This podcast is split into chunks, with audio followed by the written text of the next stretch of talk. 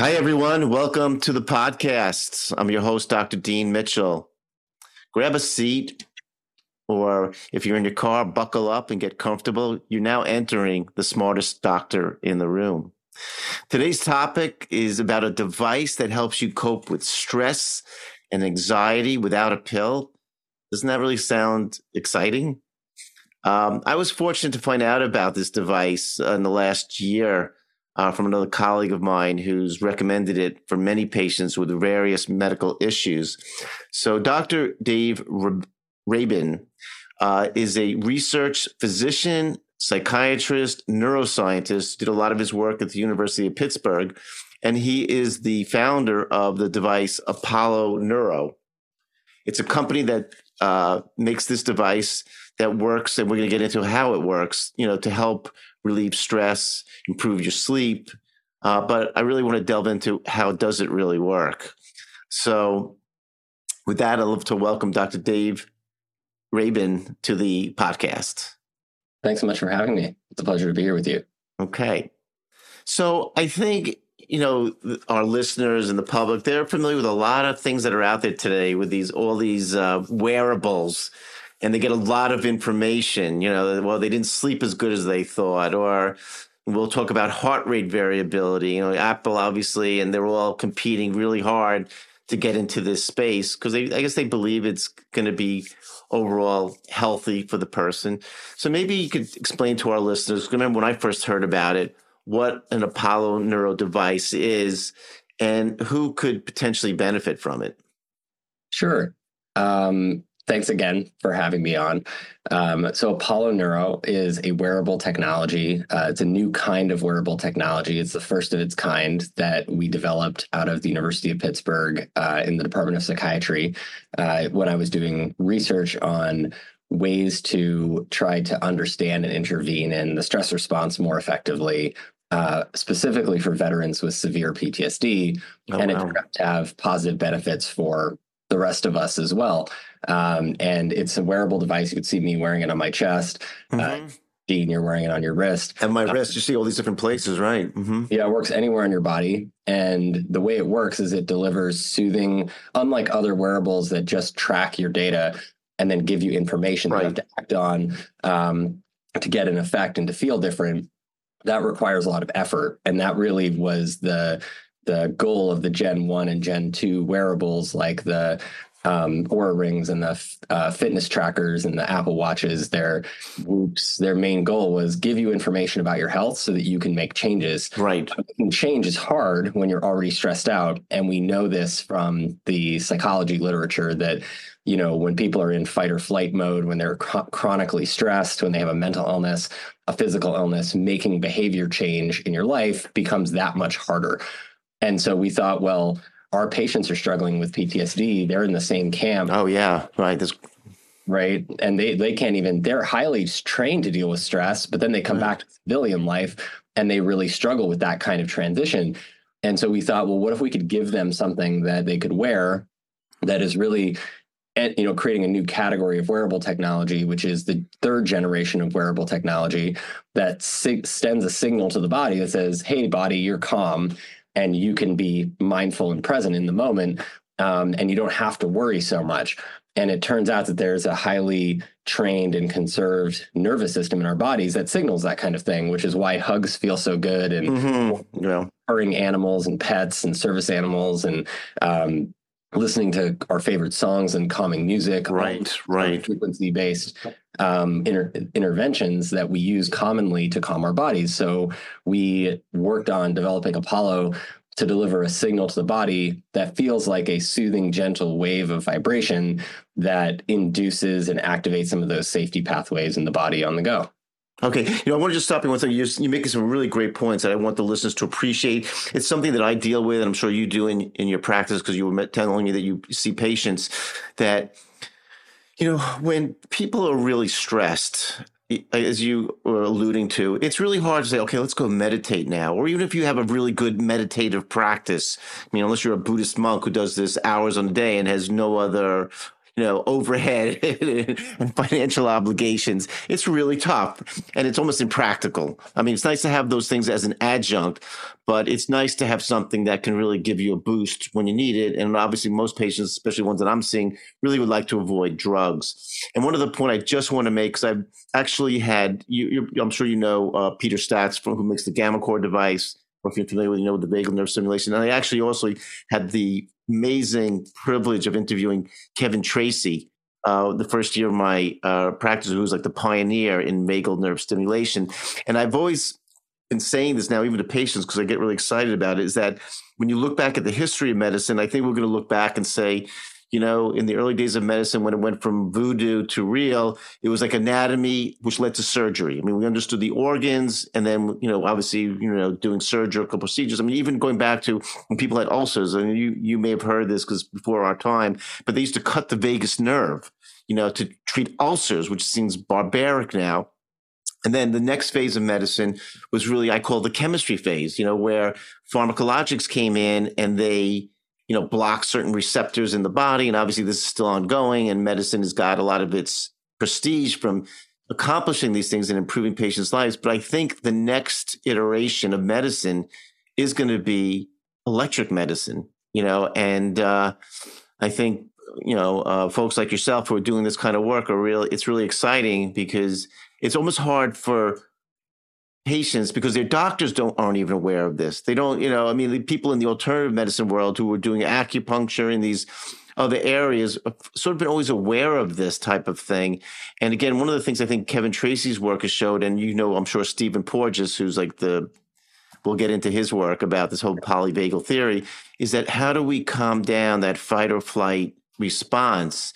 And can it really be done you know, with the wearable. So after that whole diatribe, so what would you say? I mean, you worked with the PTSD veterans, which is really amazing. I mean, it's an amazing, unfortunate group of of, of our population that have sacrificed for us and have come back and are struggling to get back into everyday life. So, what did you start to feel in your research that was addressing their anxiety, their depression, their sleep, or all of it? You know, or yeah, it's a it's a great question. You know, I think part, you know that starts with looking at what is actually going on in these folks when they come back from conflict zones and right. why don't they get better, which is really interesting. And you know, I think this I, have always been interested in solving hard problems in in life, in and in particular in medicine. I used to work originally when I started studying chronic stress. I was looking at um, mostly dementia disorders and disorders of aging um, that don't get better? And why do some people get them and other people don't? How do we prevent them more effectively um, by regulating chronic stress? Because we know that stress whether it's caused by sleep deprivation or too much threatening too many threatening experiences over time where we're not supported afterwards or too much stimulation too many responsibilities too much news right? All of it increases inflammation in the body and when and and disease really the modern theory of disease um, whether it's mental health or physical health seems to be really closely tied to this idea of inflammation mm-hmm. and when we have too much of it and it's running rampant and the body has perceives that there's a constant stress response going on then our immune system starts to dysfunction our nervous system starts to dysfunction it gets overstimulated by these inflammatory molecules and you know there's a lot of them and there's a lot of inflammation that is important to cell functioning but there's a, once it gets too much it starts to create disease and disorder in the body. And and that's what causes some of the downstream effects of illness. And so in veterans we were seeing this but we were seeing it specifically from trauma and that these folks were coming to our clinic um, or we were seeing them in the va and they were already taking at least five medications to manage their symptoms, none of which were actually solving their core problem. They were just either numbing them or distracting them from the sleep issues and the anxiety and the hypervigilance, which is a medical term for basically always feeling afraid. And as we started to, to look at these folks more critically, and realize that over 70% of them don't get better long term with the treatments we have currently available in the in the western medical system you know, with my neuroscience researcher hat on, I started to ask questions about, you know, maybe there's a better way to do this. Maybe our theory of trauma and what's actually treating it and causing it is not quite right because more than half of our patients are still sick years out. So maybe there's something better we can be doing. And as I started to explore that, I realized that number one, if you look at the literature of all the folks who have been studied with PTSD, post traumatic stress disorder, or traumatic brain injury, who are veterans or non veterans, almost all of them have low heart rate variability across the board which is a sign that their vagal nerve tone, their parasympathetic rest and recovery nervous system is functioning at a low level, not where it should be, and that their fight or flight nervous system is at a high level all the time, meaning they're always perceiving threat from the environment. Um, like we talked about earlier, the core symptom of PTSD is hypervigilance, always looking over your shoulder, always. Right. Yeah, that's huge. I want to ask you something important because that was actually going to be my next question because uh, this has come up in some of the other podcasts with with Peter Staats, and so this whole idea of this uh, increased or decreased heart rate permeability, uh, heart rate variability, which can an increased heart rate variability supposedly is good. I guess that means your parasympathetic system is working really nicely, whereas yeah. a decrease is is poor. How is that actually measured? I always said this, and again, you have a medical you know license like I do. That you know when I look at an EKG, you know, and you know, normally you look at someone's EKG and you know you'll see what we call sinus rhythm. Their their beats are going seventy beats every you know for the most part, you know, and, and if it's and if it's and if it's variable, that's not a good thing because they might be in an arrhythmia. So how is this measured? Uh, and and can devices measure that? Even like are these Apple devices measuring that heart rate variability? And how is it doing that?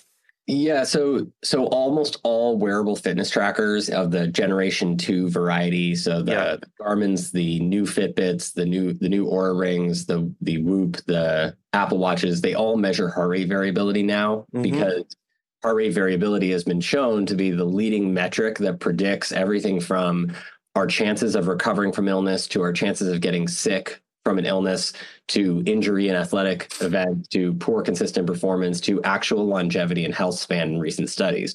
This so, is really important. I just want to get emphasize yeah. to the listeners. This is like really important. I mean, everybody's running around worried about their cholesterol and this and that. Do we, you know, you've got to really pay attention to this heart rate variability thing. Okay.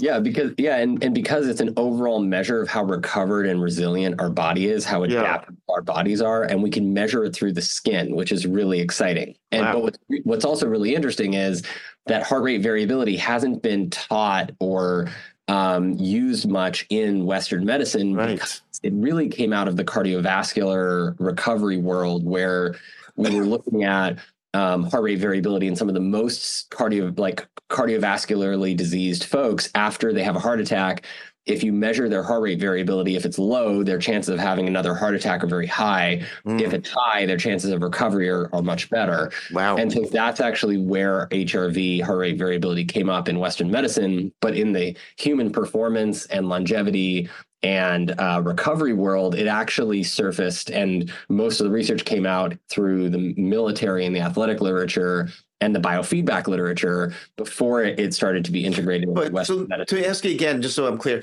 like i know when we do an ekg when i worked in the hospital you know we put the electrodes or you know eh, you know six different positions this that too yeah. So wearable in one position on your skin can tell you your heart rate variability. I mean how is it doing that so, heart rate variability is really a factor of your heart rate changes over time. So, there's a certain, as you mentioned, e, so EKG is the gold standard for tracking heart rate variability and heart rate and rhythm. So, if we want to do this in a laboratory grade, clinical grade setting, right. accurate way to do it, the way we did it in our early studies, is you wire somebody up to an EKG machine right. and you look at their heart rhythm and their heart rate.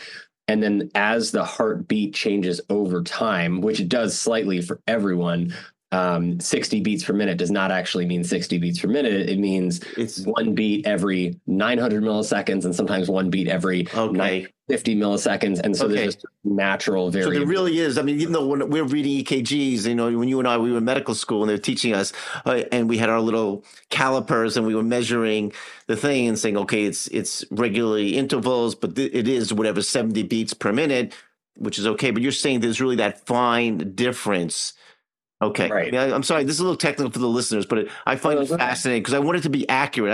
I I hate yeah. when you get information that is can be off a lot and it gets people crazy. Right. You know. Well, so, okay. Yeah, this is a really important point that you're bringing up because with an EKG, the way you traditionally measure heart rate variability is three minutes of sitting still at rest, Hmm. and you measure somebody's rhythm, and then you you do what's called a derivative or the rate of change of the Right. heartbeat over Yeah. time, Calculus. right? Which, which goes back to our calculus days, and that require that requires a computer to actually or some kind of uh, calculator to do the EKG heart rate variability calculations. Just by looking at it with your eye, you can't really tell no. normal HRV versus a Right. uh, you know healthy versus arrhythmia. We look at Right. arrhythmia versus normal rate and rhythm, right? So that's what we can tell with our eye, but it's harder to tell that in in the healthy category of HRV. So that's what the computer calculators are for. The wearables don't do as good a job because they're wearable. They're only looking at one spot on your body. So there's more a higher margin of error with wearable technology, but it is helpful. And so the way Well, does it matter also, uh, Dr. Rabin, that Rabin, whether you're sitting or like, let's say somebody looks at, happens to look at their wearable and they, you know, just ran to the subway here in New York or whatever too. I mean, does it have to be when you're sitting quiet just to see how it's adjusting or, or both helpful? Yeah, yeah. HRV always goes down when we move. So when we when we move, when we do Okay. any physical activity, when we are stressed out, Right. So that's right. That's the order. Right. That's the right, our- sympathetic our nervous system. goes up, and then our heart beats are closer together. So when Okay. your beats are closer together, the difference in time between each beat is less. So the lower your resting heart rate, tend you tend to have a higher heart rate variability if you're not taking beta blockers or any other um, heart rate medication. Beta blockers notoriously reduce heart rate variability because even though they're very common heart medications, they actually create more consistent beats. Um, So is that kind of bad in a way? I mean, just uh, I know we're going on these tangents because I want to get back to the Yeah. thing, but It- I mean, it's not good for your ability to adapt, right? We like this is this is it's a great it's a great uh, understanding of how like when we when you take a beta blocker, your heart rate and rhythm becomes more regular. So when you go to exercise, right? What is the most common side effect that people report from beta blockers? They start moving and going, and then their heart takes longer to catch up. so Right. they can actually participate in the exercise. They're out of breath more easily. They get tired more easily. They're harder to turn on to to do physical right, right. and then The- harder to calm down. It's almost like wearing like a weight, and it's almost like giving somebody a weighted knapsack to exercise because they can't get that heart rate up. All right, and one last question I'm going to ask you because I want to get back to the other thing. But Yeah. I remember watching on 60 Minutes several years ago when they had the soldiers that came back that had PTSD. I think they were giving them beta blockers. It was, they it almost didn't understand why it was working, but was still somehow blocking out these horrific memories. Uh, has that come across in your work? And is there any? Do we have an understanding why that worked for those patients?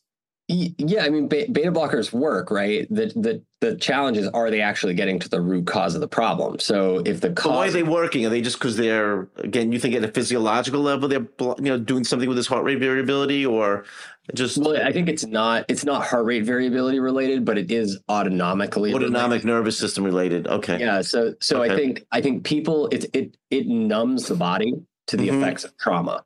Mhm. right? The effects of trauma are trained fear response. So your body Mhm. is now been trained to be Oh, right. in a state. So your heart rate is naturally going to be higher.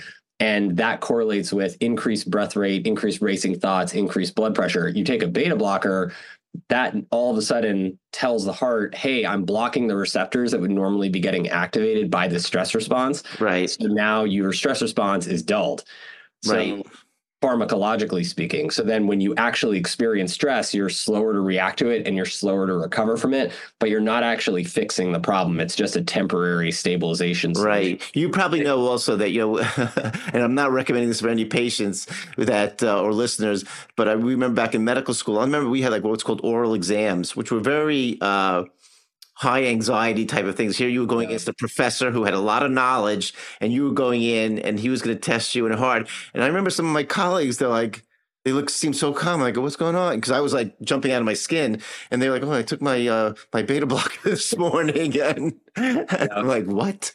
So, okay, let's go back to because this is so important. Because I, I can't believe that I'm they're not handing out your Apollo neuro devices to all the military people. So, we're working on it. And you, yeah, you're good because you know we, these people really deserve the best.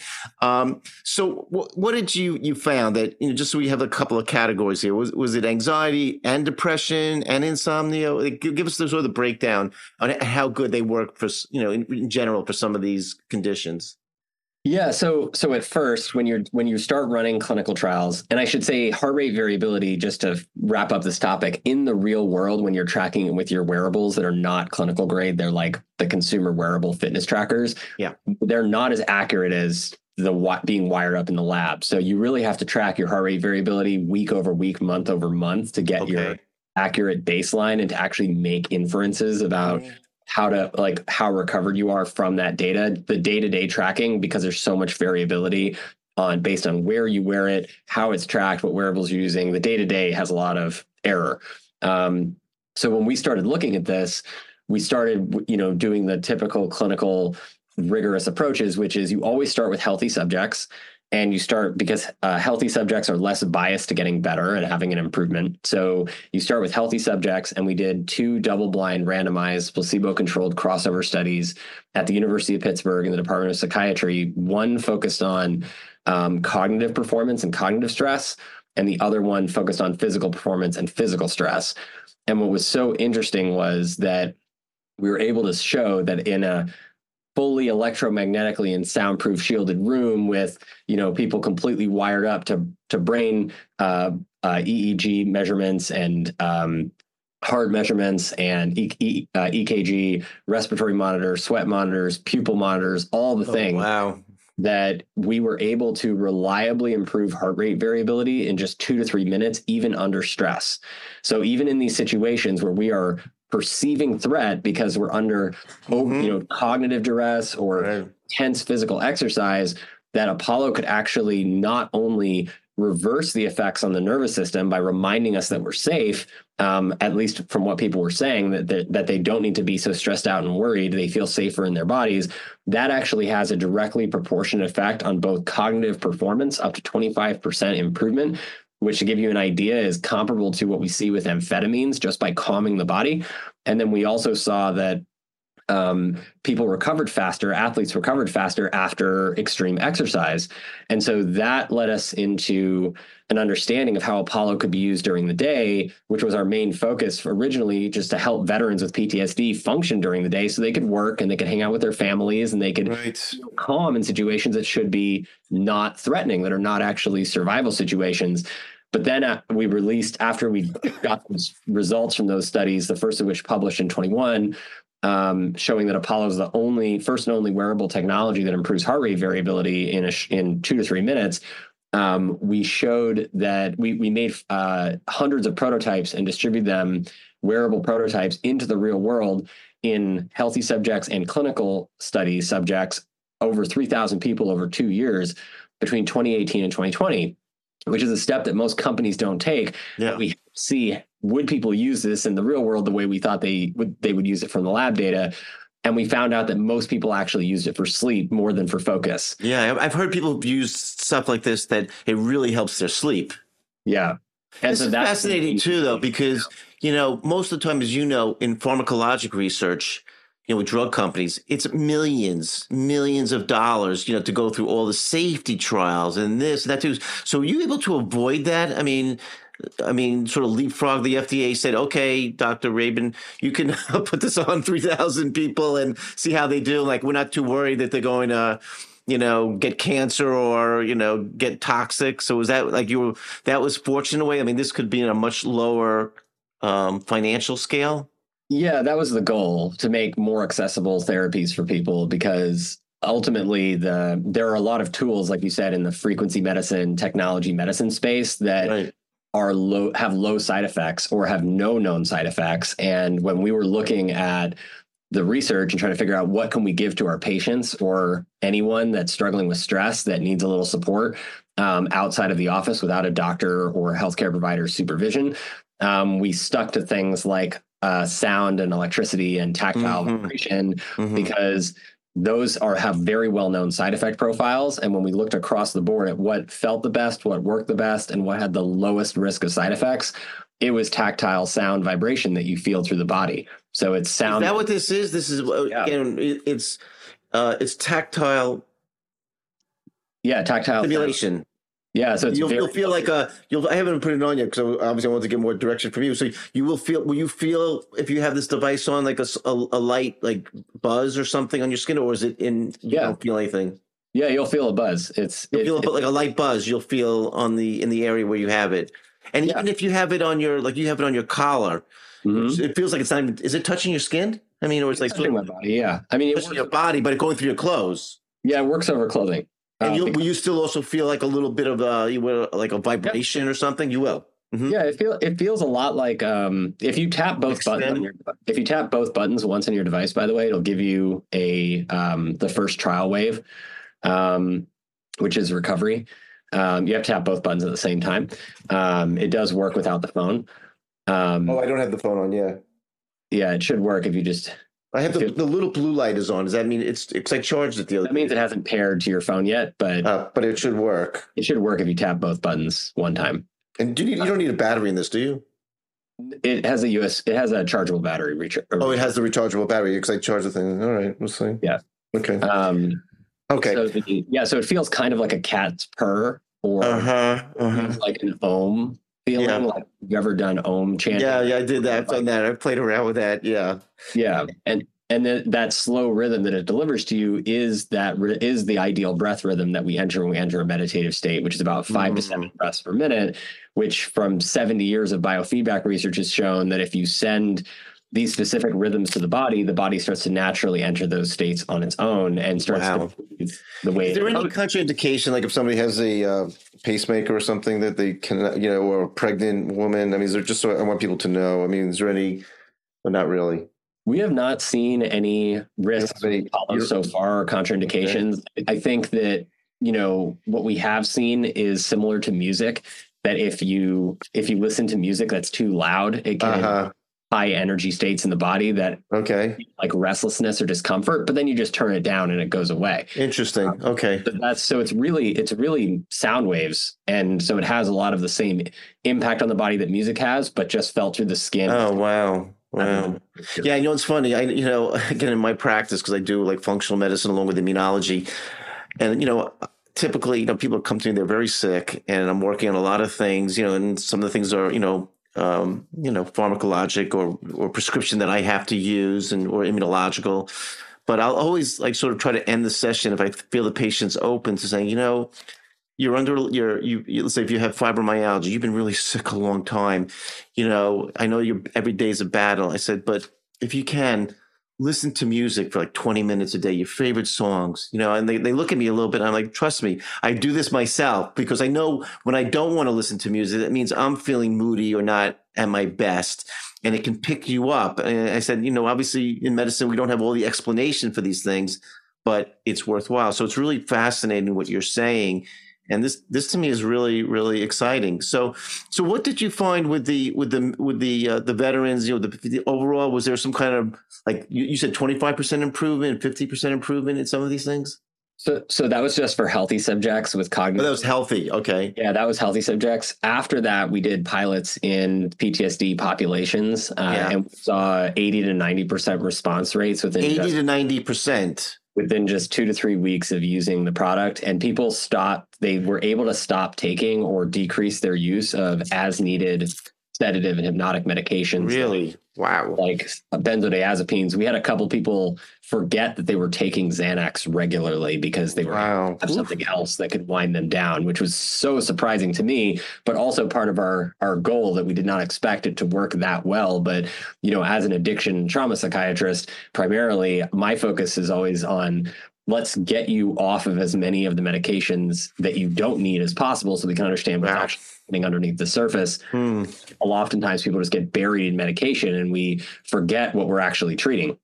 So, um, so taking a, a lot of people who had come to me in my practice of, I see a lot of treatment resistant mental illness. So most of what we're doing is actually decreasing some of the medications they're on so we can understand what's actually helping Wow. you, hurting and then let's like look underneath the surface and see what's going on. But when you start to do that especially when you replace the medications with something that helps people feel good in their bodies that they're in control of like apollo then people start to have improvements in symptoms of like across the board of of uh, vagal and autonomic dysfunction symptoms. So depression you mentioned we see that improve quite a bit. Really? Um, We've seen anxiety, especially social anxiety, improve and anxiety around functioning during the day. Overall, day to day functioning improves, including in folks with trauma and folks with severe autoimmune disorder. Um, and we've seen improvements in um, autoimmune symptoms quite a bit, in particularly in Raynaud syndrome, which is really fascinating. Wow, really? Um, okay. And uh, positive results in folks with metastatic breast cancer, recovering from pain. So pain is a big one that has chronic pain, especially has a um, entrained neural stress response pathway that gets learned in the body. And, you know, it's estimated that 80 to 90% of chronic pain is actually living up here, not in our bodies anymore. Yeah. So, well, yeah, it gets that circuit. Let me ask you this too. You know, one of the, again, the people who turned me on to Apollo Neuro was Dr. Neil Nathan, who's a, a mentor of mine, and I'm, I'm, a huge fan of all his work. And, um, he said, you know, in some of the our, our talks that you know a lot of times, you know, on you know the uh, I guess on the site or whatever, they recommend waiting for hours. He says it's too much for most patients. Do you recommend that sometimes people start out with five minutes a day or ten minutes and then slowly build up? And just in your experience, you know, or yeah. you know, or is it okay? Like you just plug it in, do it, and leave it on for five hours because otherwise you're not going to see a response. You know what I mean? Like when I in medicine, what I my key thing, which I tell patients again from my experience in treating a lot of patients, I have to even when I'm dosing medication say, okay, what's the most likely that they won't have a bad effect, but I got to see some improvement because otherwise they're going to lose sure. interest. You know, because somebody puts one of these bands on the Apollo Neuro and they've been wearing it, you know, whatever. Let's say someone told them, "Oh, be careful, wear it like three minutes a day," and they're like, "This is doing nothing."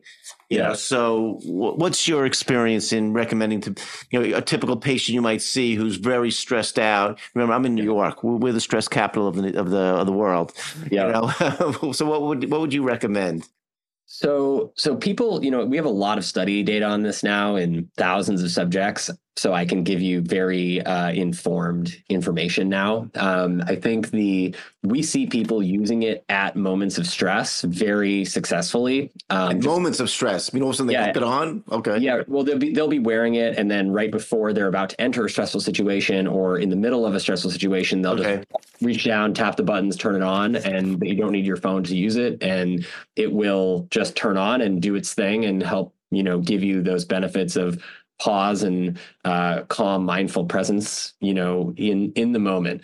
So that's a, a big way that people use it. But i think the what we're seeing from the clinical trials data is that if you wear it at least an hour and a half during the day to give you energy and focus during the day and then you use it especially in place of stimulants or uh, caffeine, and then you use it at night to wind yourself down for at least 90 minutes in place of things like, especially in place of things like alcohol or sedatives or sleep aids, that we see people getting up to 30 more minutes of sleep a night that's concentrated in deep and REM sleep, uh, and reductions in um, resting heart rate and significant improvements in heart rate variability that are cumulative, meaning increasing over time over three months, and that can and that continues after three months if people keep using it. So.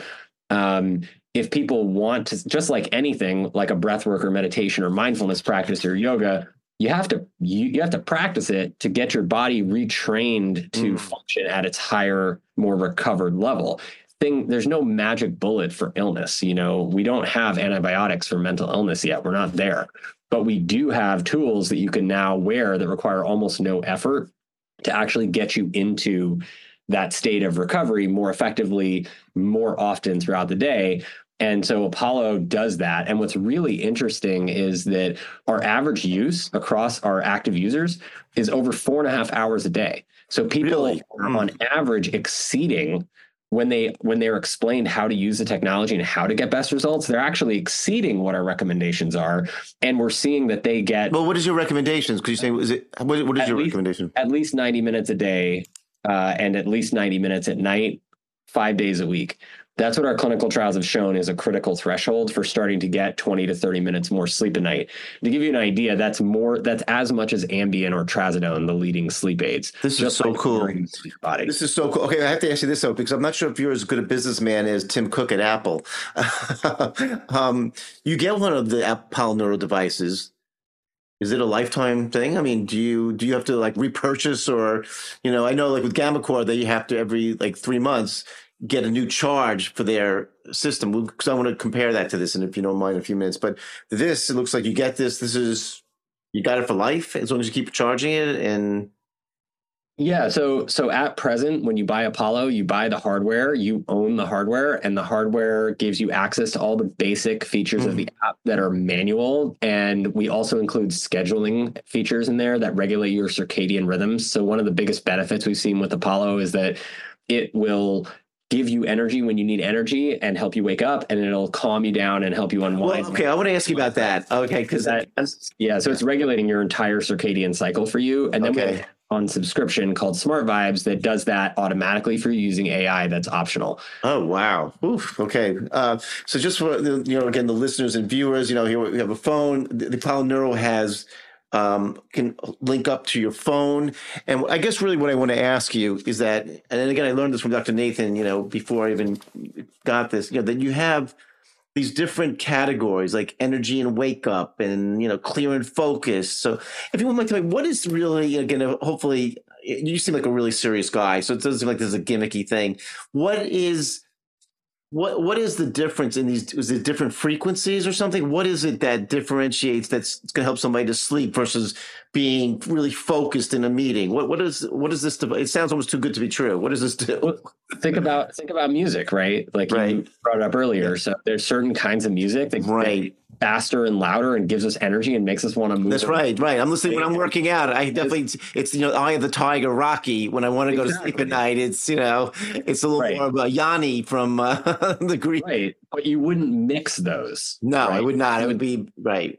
It would throw you off. So there's actually a neuroscience to that. And when you look at the way people's heart rate and rhythm and breath rate change when you change the frequency level of the music or the loudness of the music, it has a real and almost instantaneous effect on our heart and breathing rate. And so Apollo does the same thing. It's music, but it's in for all intents and purposes, but it's composed for your body instead of your ears.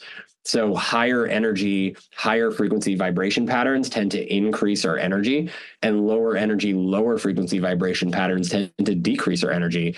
And so Apollo learns about your chronotype or your and your circadian. Oh wow, wow! And then customizes a rhythm of vibes for you throughout the day and night that help you to restore and regulate and strengthen your circadian rhythmicity. Oh wow, that's really impressive because again, that's something I deal with my patients a lot too. Again, the patients that I see with chronic fatigue, for example, you know, one of the biggest battles, and it's understandable, is that a lot of times they can't sleep, then they sleep till two in the afternoon and I try to tell them, you know, again, a lot of the things that I've read that getting that morning sunlight is so important for your circadian rhythm. I mean, there's a reason we're supposed to be up during light. So you're saying that you think even with the, these type of devices that you can actually start to slowly adjust or move the circadian rhythm back into a normal rhythm. Yep. Yeah, and, and at the same at the same frequency or or effort that's consistent with circadian rhythmicity trials, right? So in the circadian mm-hmm. trials, it shows that to res, to restore a circadian rhythm for yourself and get it regular and consistent takes about 21 days which to have significant impact on your sleep quality and duration. We're seeing within 21 days, 95% of people who use Apollo every day at the recommended frequency on, especially on a customized schedule, um, 95% of people have a statistically significant improvement in their sleep within 21 days.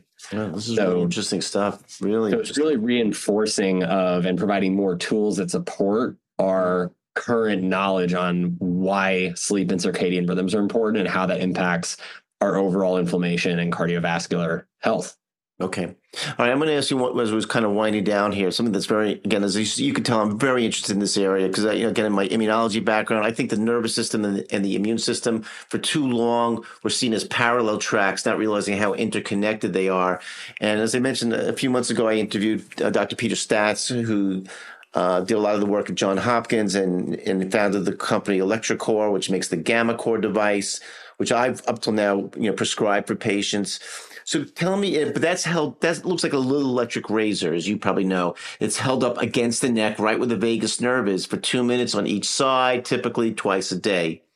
Um, how does your device work that it's not near the vagus nerve, or it doesn't matter? And how would you compare? You know, hopefully, you know, critically but fairly between your device and that device. Yeah, they're very different. Uh, they're very different. Yeah, uh, they they work in the same system though. So the vagus nerve system is this core preserved nervous system that is connected to all parts of our bodies that regulates our immune system our reproductive system our digestive system our sleep and recovery system and it you know calms the body and helps the body enter recovery states so that system is important for lots of different things that's why we activate it with in you know with stellate ganglion blocks and vagal nerve stimulators in seizure disorders and PTSD and depression and why we have these things like gammaCore that you can put on your body um, and stimulate your vagus nerve through the actual vagus itself and the neck. Right. Other ones that do the inside of the outside that's of right, the ear. Right? Mm-hmm. So that's how we started because most of the literature in the neuroscience space about improving the functioning of the vagus nerve has all been on electricity for over 100 years since since Faraday first built the capacitor and discovered and built the first electroshock machine right that was how that's how old vagal nerve stimulation is and so nothing about vagal nerve stimulation is actually new. Um, gammaCore is a very old technology in a new package.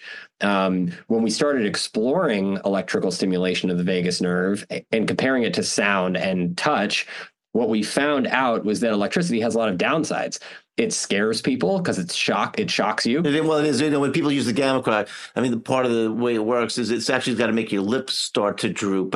right. so, people... so, it has it, it has real side effects, right? So side effects include it can shock you. You can actually get burns on your skin from using it too much. It's time limited. You have to take time out of your day to use it, but you can also only use it for recommended amounts of time. Right. Until it can cause it can cause over sedation.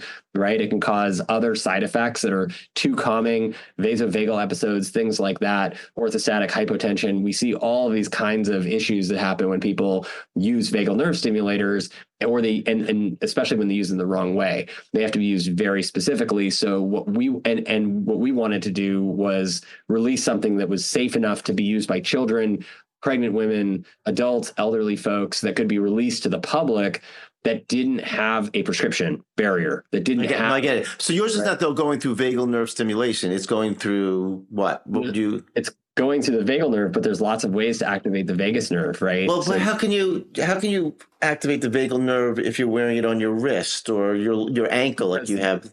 because the vagus nerve innervates our entire bodies. So it goes to the ankle. I mean, it goes. That's the, why it's called. That's why it's called the wandering nerve. No, I know that. I, am very familiar with that. But typically for me, I mean, obviously it's coming out of your neck, going into all the viscera. You know, again, like the heart, the spleen. I mean, a lot of areas in the abdomen. But to extremities, that I wasn't familiar with. It. Go, I mean, like. So it affects an, the ankle or the wrist. It's an, it's an indirect pathway. To, okay to other parts of the body. So there's the direct pathway into the vagus nerve, which is through the actual vagus nerve itself, which right neck in the inside okay. of the ear, these different spots. Then there's indirect pathway, which is activated by peripheral stimulation. So the reason why you feel good when you hear your favorite song or soothing music or when you get a hug mm. one is not because you're getting direct stimulation of your vagus nerve. It's because you're getting soothing stimulation to other parts of your body okay. interpreted in your emotional cortex as safe. Okay. and then it's a signal to the vagus nerve that says hey i'm safe. Hypothalamus turn down all the inflammatory stress response activity. I'm okay. safe enough to be present right now. I'm safe enough in my own skin so there's an indirect pathway that goes through the center of the brain, the insular cortex, which connects to the anterior cingulate cortex, the motor emotional center, and then to the amygdala, the fear center, that when we send safety signals like soothing touch, our favorite song, things like that to the body, smell of our mom's chicken soup, right? Those are all peripheral ways to induce these states of, radic- of, of radical and profound calm and presence in the body that are all through the vagus nerve system, but they go through the center of the brain first. And that work was actually discovered by, in large part, um, Bud Craig, who mapped out the entire emotional nervous system over the last 20 years um, with a number of other colleagues and how it connects to the vagus nerve system and the fight or flight system. In, That's fascinating. Wow. Okay, I, I, learned a lot today, boy. Let me ask you a question. Do you have one preferable area um, about wearing? I mean, obviously the wrist versus the ankle. I mean, the wrist you can hide it, the ankle you can hide it. You know, on your on your uh, on your shirt, people don't really. They may say, "Well, what is that?" But they don't. It's not really, you know. Um, obtrusive in any way is do, but is there any one area that you think works better when it's when you wear it so, so the interesting thing about Apollo is it works anywhere on the body because it's activating through the touch receptor system. Mm-hmm. Does work better on dense bone because bone bone, okay. bone transmits low frequency sound waves better um, than other parts of the body. So, so wearing it on your chest or wearing it on your ankle tends to be the favorite for most people. But a lot of people move it around. They wear it sometimes on their chest, sometimes on their ankle, sometimes on their wrist, hip, collarbone back of the neck, back of the pants. It's a very you know unique wearable because it doesn't matter where you wear it to get the benefits. If you want the the fancy AI features and the sleep tracking and the ability to prevent unwanted middle of the night wake ups that we just released in the fall, then you can you have to wear it on your ankle or wrist when you sleep. But um, the core benefits of the technology can be delivered anywhere on the body, which is really convenient for people. You gave me another great idea too. Now I'm really starting to think. You know, you know when people go to doctors' offices, understandably, most of them they're nervous because they haven't met. You know, a lot of times people you they haven't met the doctor yet. Whatever. It might be right, nice to have like some really nice soothing music. I mean, not the kind of music that I you know is kind of nauseating, but something that would put them in a a more relaxed state. But anyway, that was just my yeah. My well, we so to that point, we have hundreds of doctors now around the country that are just handing out Apollo to their patients as soon as they walk into the waiting room. So they have Apollos behind the counter. And we know what white coat anxiety is. We know that really, wow, right? We know that when you get your blood pressure, your breath rate, your heart rate measured yeah, sure. by your physical, if you're nervous, you're going to have higher values right. that are not representative of your daily resting values.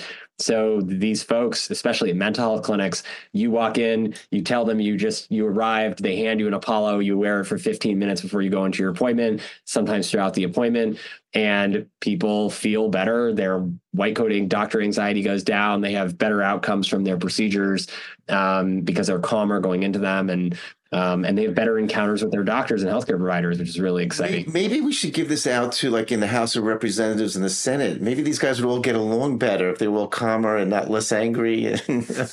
and all get along better if you're angry. All right. So, Dr. Dave, where can we send people, the listeners who want to find out more about Apollo Neuro and your work? So, if you want to learn more about Apollo, I would say the first place to go if you have an iPhone is to the Apple App Store and download the Apollo Neuro app. Um, we have a free demo now of Apollo vibrations on the iPhone that you can try at home or anywhere you are, um, which is really fun. Um, it's free upgrade on us uh, to feel Apollo, one Apollo vibration through your phone. Um, if you want to try the wearable, which I'd highly recommend, and um, get access to all the exciting advanced features like preventing unwanted uh, wake ups in the night, um, go to our website, apolloneuro.com uh, or wearablehugs.com, which is what the kids call it. Um, and you can find me at on socials, uh, Instagram and Twitter at Dr. David Rabin, and on my personal website at drdave.io. All right, that's terrific. Uh, this was great. I learned a lot. I hope everyone listening does, and uh, I hope we can meet up again and you know discuss some more about this. Likewise.